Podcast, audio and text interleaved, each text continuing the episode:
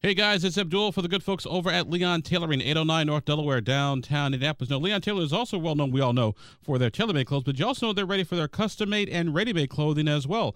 That's right, clothes that are right there on the rack you can buy and pick up, and they'll make the alterations included in the price. So swing on by Leon Tailoring. And of course, then you know if they want something tailor made specifically just for you, then they can do it. So whether it's tailor made, whether it's ready made, or whether it is custom made, it is for you and you specifically. So swing on by Leon Tailoring. They'll be happy to see you and happy to take care of you. Leon Tailoring, 809 North Delaware, and downtown Indianapolis. You ready? Yes, I have a few questions. All right. Hey, good to see everybody back again. Look forward to getting started. Uh, we'll announce our, we'll kind of come together on Thursday morning to announce our uh, legislative agenda, but uh, looking forward to seeing the State of the State speech on Tuesday night and uh, State Judiciary on Wednesday, then announcing our agenda on Thursday. So busy week. Any uh, who should expect any type of property tax relief or anything to do with property taxes this session? You know, Chairman Thompson and the committee are looking at it, Abdul. You know, we want to make sure that we, uh, you know, it's a complicated system. We don't want to make a, a uh, uh, you know, we don't want to cause ourselves long-term problems by, by doing something that is uh, uh, rash, but uh, you know, certainly want to take a look and see what we can do in that area.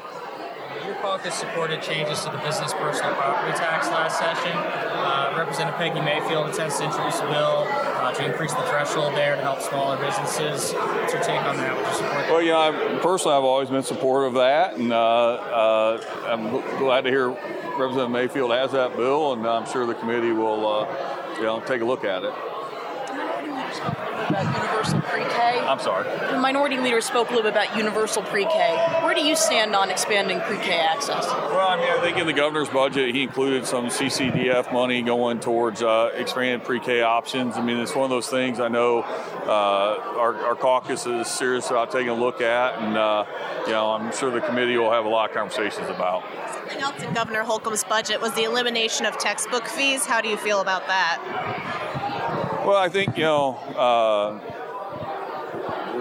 we'll take a look at that. I think you know we I, I think giving parents and, and schools more flexibility in how they use their dollars has always been a key component of the House Republican agenda.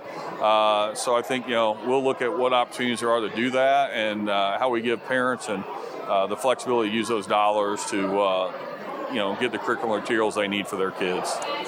Republicans have talked a lot about um, studying whether they should get rid of the income tax eventually.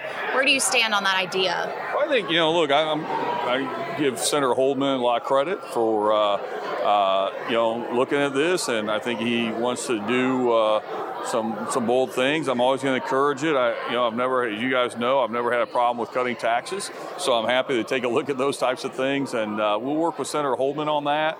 Uh, you know, I'm not is inclined to you know to just wait until some commission's done. I think there are some things we can do uh, in the short term to provide relief to the Hoosier taxpayers. But uh, uh, you know, I give Senator Holdman tremendous credit for, for trying to come up with a, a really substantial series of ideas.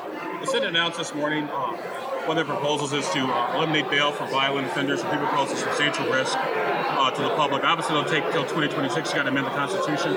Any early thoughts on to mess with Indiana's bail system? Uh, I I don't know enough about it, but I, I like the sounds of it. But uh, I need to see what it actually looks like. I, have been going through House bills, so I'm not paying much attention to what the Senate's doing. You said you had some ideas of things you'd like to do in the short term, not wait for you know the tax study commission to come back. Uh, what are those? Uh, that's TBD. We'll work with the committee to figure that out.